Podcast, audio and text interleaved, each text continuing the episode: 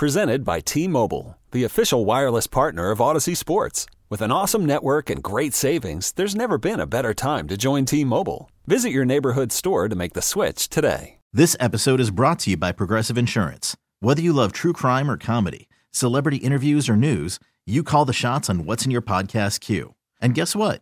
Now you can call them on your auto insurance too with the Name Your Price tool from Progressive. It works just the way it sounds. You tell Progressive how much you want to pay for car insurance, and they'll show you coverage options that fit your budget. Get your quote today at progressive.com to join the over 28 million drivers who trust Progressive. Progressive Casualty Insurance Company and Affiliates. Price and coverage match limited by state law. Uh, you know, we've really discussed outside of cult movies uh, two driving topics. One, of course, the Eagles draft, five days away. The other, uh, which we've really just dipped our toes into and have yet to really uh, get into a deeper conversation, has to do with a potential plan by Major League Baseball. Now, granted, it's all loose conversation, and if things are written down, they are in pencil. Uh, but nice enough to join us on the line, uh, writer, Phillies beat writer for many years, has turned to a sports columnist for the Philly Voice, Forbes magazine. Also working the Beat podcast with Mike Kern, who uh, feature some A-list guests each and every week. I believe the newest episode, uh, which uh, just debuted the other day, Kev, uh, I believe, is it uh, Colleen Wolfe?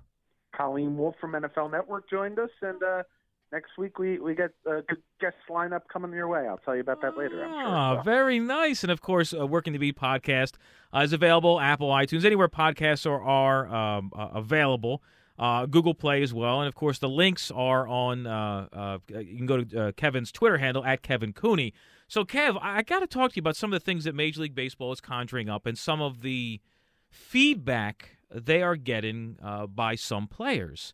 So, is it? Let me start with this. I, I know as we sit here at this very moment in time, eh, nothing can happen tomorrow. However, the idea of potentially playing, um, you know, in closed ballparks and. Uh, you know, whether it be in one area of the country or two, Arizona and Florida, or just one of the two, uh, and you know, getting in some type of season and keeping players, you know, confined to a specific ho- hotel resort uh, with only means of going there into the ballpark in order to get some type of season. And is that, uh, in theory, is it possible to do it? In theory, it's possible, but there's so many hurdles that, are going to have to overcome to even get to the starting line. Um, one, and Mike Trout mentioned this. You know, look, if if you've ever been in a hotel for over a week, you you go a little stir crazy, okay? And then, yeah, look, people are like that at their homes and especially if you're away from your family and everything. Trout's right. Four and a half, five months for these guys outside, uh, work, living in a hotel, being away from your family. Some of the guys, you know, obviously, you know, Trout's one of them. Zack Wheeler's another. You know, having pending bursts mm-hmm. uh, that may complicate the matters and everything. That's another thing. That's asking a lot. That's part one of this.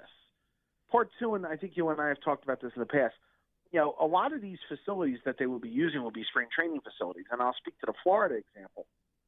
While it's great to have spring training games there, in June and July in Florida, you have a ton of rain. Anybody who's been to Disney World or, or Clearwater or anything knows that you have that four o'clock monsoon that comes in mm-hmm. and drenches everything. These parks are not necessarily major league caliber as far as their drainage, so you're going to run into issues there with rainouts. Right. And part three, and the most significant one that I think, John, that's going to have to be addressed is you're hearing Jeff Wilpon, who when he talked to Andrew Cuomo this week and a couple other people, talk about the idea that if we're going to play without fans, well, players are going to have to take a pay cut. And you know, I, I get it. You know, we're in an atmosphere where people are losing their jobs and everything, but you know, this is still a business, and you're also talking about a, a sport that's two years away from a major collective bargaining fight, perhaps. Mm-hmm. I, I really wonder if that's going to be the hurdle that gets them. You know, if I'm a player and I'm going, okay, I'm going to have to sacrifice my family and everything, and I'm going to have to sacrifice dollars. At a certain point, I can see players going, no thanks. We'll sit out the year and we'll see what happens. Well, but here's the thing, though, and this goes specifically to what Mike Trout said, and you know his one of his initial statements that he made, I com- uh, wholeheartedly agreed with. But then he went on a further tangent. Oh, I don't want to be stuck in you know in quarantine for a period of time in between games. I, this is where it bothered me because I think about it, and you know, Kev, you're in this boat as well. I'm in this boat. We're not. There's no games to cover. We're stuck at home. We're worried about our bills.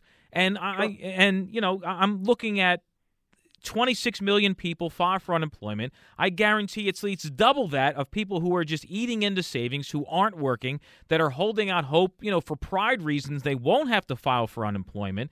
And I hear him saying, "Oh, I don't want to be stuck in quarantine when I'm not playing games." He's going to be in a five-star hotel and spa sacrificing, you know, he's in quarantine right now at home, but he'll be making 30 some million dollars a year where there are 50, you know, 100 million people right now saying, "Boy, I hope I can feed my family tonight because I'm not working." And I'm supposed to feel bad for someone like Mike Trout who would have no. to sacrifice being in a five-star hotel?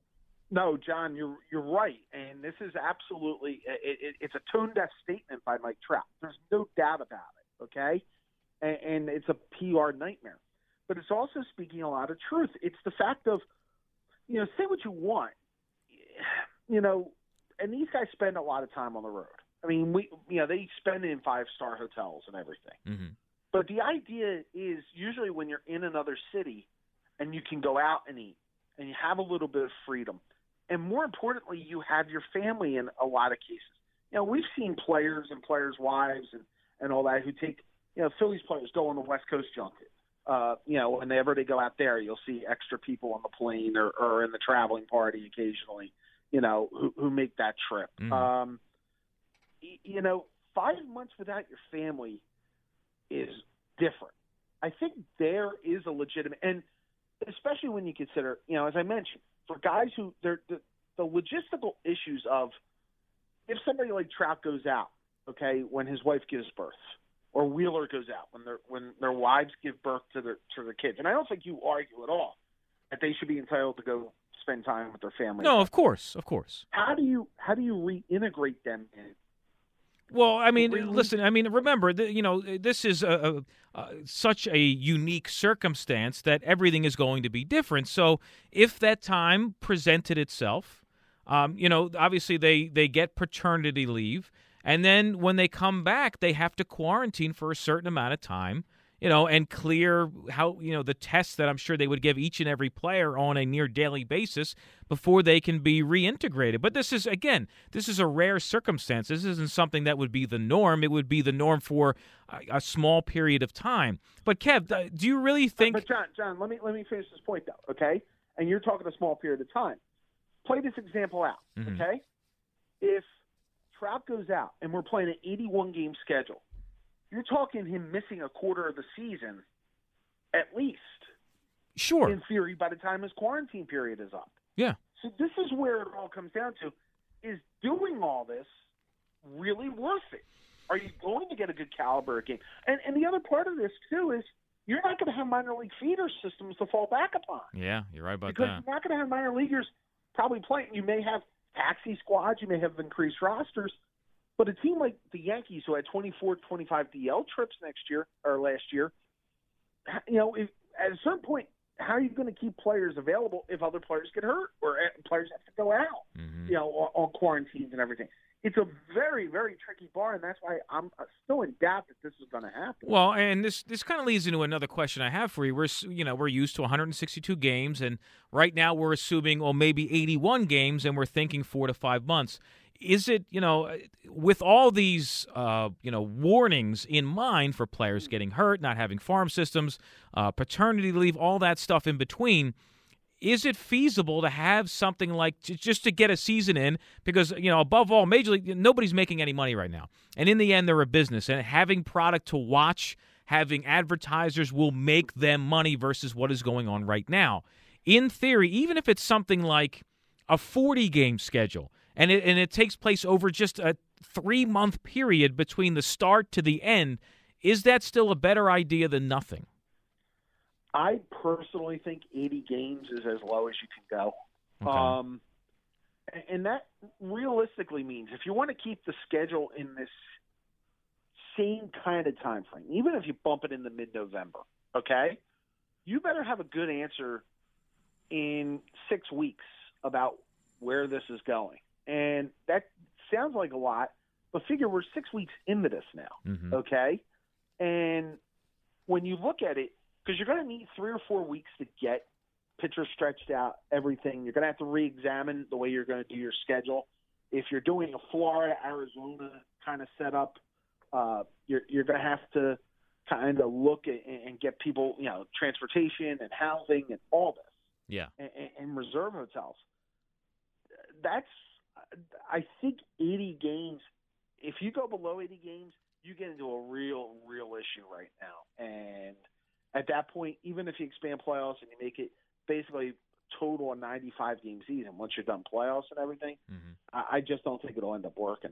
Well, I, I mean, as we're sitting here, we're approaching. We're in now in the latter half of April, and obviously uh, looking at just things where they are right now, based on the news we're hearing, and now at some point we'll have slowly reopened things up. But you know, each in, each state's governor is looking at everything differently, and you know, Major League Baseball is going to abide by the health experts before they even contemplate anything.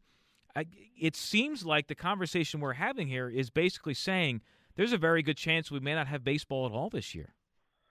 I believe it, and I think that they're going to try. I think they're going to try like hell. But you know, the one thing that you know, when we have all these hypothetical conversations about, well, the NBA or the NHL or or or baseball or whether we're going to play college football and the NFL into the into the fall, you're assuming that everything continues to level off and there's no spike at some point. That there's no there, there's no rise, uh, you know, in, in any of these cases, which you hope doesn't happen. But you're always having to throw a perfect game at this point to get everything back on track, Yeah. and we see how difficult it is. hmm And that's going to be really, really tough for them to do. Yeah. yeah. I, I mean, I, well, And that's gloomy and depressing, and nobody likes it, especially guys like you and I. But it, it's just no, it's the know, reality of the situation, realistic. right? I know you're, you're looking at reality versus you know just hopes and dreams, and this is where we're at. We're at reality because we're always just like everybody else. We're wondering, you know, where, you know, when can I get back to work? You know, when can I stop worrying about bills, so on and so forth. Well, Kev, I, you know, let me let me take the next step then in going from Major League Baseball to the NFL. I mean, the rosters are far larger. The staff is far larger. We we already it, it seems inevitable that fans will not be admitted until there's some type of vaccine or instantaneous testing uh, that can ensure more public safety. But from uh, a, specific football team standpoint, i i do you think by really August, uh, we'll start in August, that training camps can commence based on what we know right now? especially in the sport, you know, we're looking at, you know, we've looked at baseball, and baseball doesn't have a lot of physical contact. I mean, there's proximity contact, but there's not banging on each other. You know, for sports like the NFL and the NBA and hockey, where you are literally having guys breathe on you, you know, and you're having guys crash against you. I, I, I just don't know how this works. I don't know how you, you know, we saw what happened with Rudy Gobert Mm-hmm. okay? And we saw how one Rudy Gobert thing turned into it mushroomed into five or six other guys. Yeah. Okay, even within his own team, uh, Christian uh, Christian Wood with the pace uh, with the Pistons, a couple guys with the Sixers. that We don't know if they were players or not, but it, it, it just it had so many tentacles going out that you don't. If you're the NFL and you're having much bigger rosters and you're having guys crash against each other and, and player huddles and all that, boy, I, I just don't know unless you feel absolutely confident that you know you're at you know a, a complete flat line on, on on the rising of cases. I don't know how you can start with training camps. I really don't. Yeah. Yeah, I, I know. Because- I, I did. and, and there's also another aspect of this, John. There's a legal aspect, and you know we talked about this with fans, but we're talking about this with players too. You, uh, an organization like the NFL or the NBA or the NHL or Major League Baseball has a legal responsibility to create an atmosphere, a workplace that does not allow for their employees to get sick. Mhm. this is different than breaking an ankle or suffering some other godforsaken injury. This is protecting your locker room and, and, and from an airborne illness and doing everything you can and taking all the precautions. And I just don't know how that happens in this atmosphere. Yeah, I mean, it's just you know, uh, we it's, it's self-explanatory, but this is unprecedented, and we're all trying to find our way. And even health experts are just going at it day by day, week by week, and we're trying to figure out all the missing pieces in between. Final question I have for you, Kev. Let me go back to what is going to take place in five days, and it's something we're all looking forward to because it's something that isn't a TV repeat or a television series. It's something unpredictable and exciting, and it's the NFL Draft. In Kevin Cooney's opinion everybody now everybody assumes that the Eagles are going to take a wide receiver in the first round, whether it's staying at 21, trading up, or trading down, uh, taking one of the top three or four wide receivers. In Kevin Cooney's mind, what is the chance Howie Roseman doesn't go wide receiver in the first round? You know, it's funny because Daniel Jeremiah has said that he's linked them with a couple linebackers, and which, you know, I think I said on your show, it might have been on Ricky uh, the one night. I said I think there's zero chance they go to a linebacker because that's just not Jim Schwartz's style. He Mhm. does not put a premium on the position. The Eagles haven't put a premium on the position. I think Jerry Robinson was the last linebacker. Yeah, late in the first 70s. round. hmm Yeah. Um, so it doesn't fit what they do.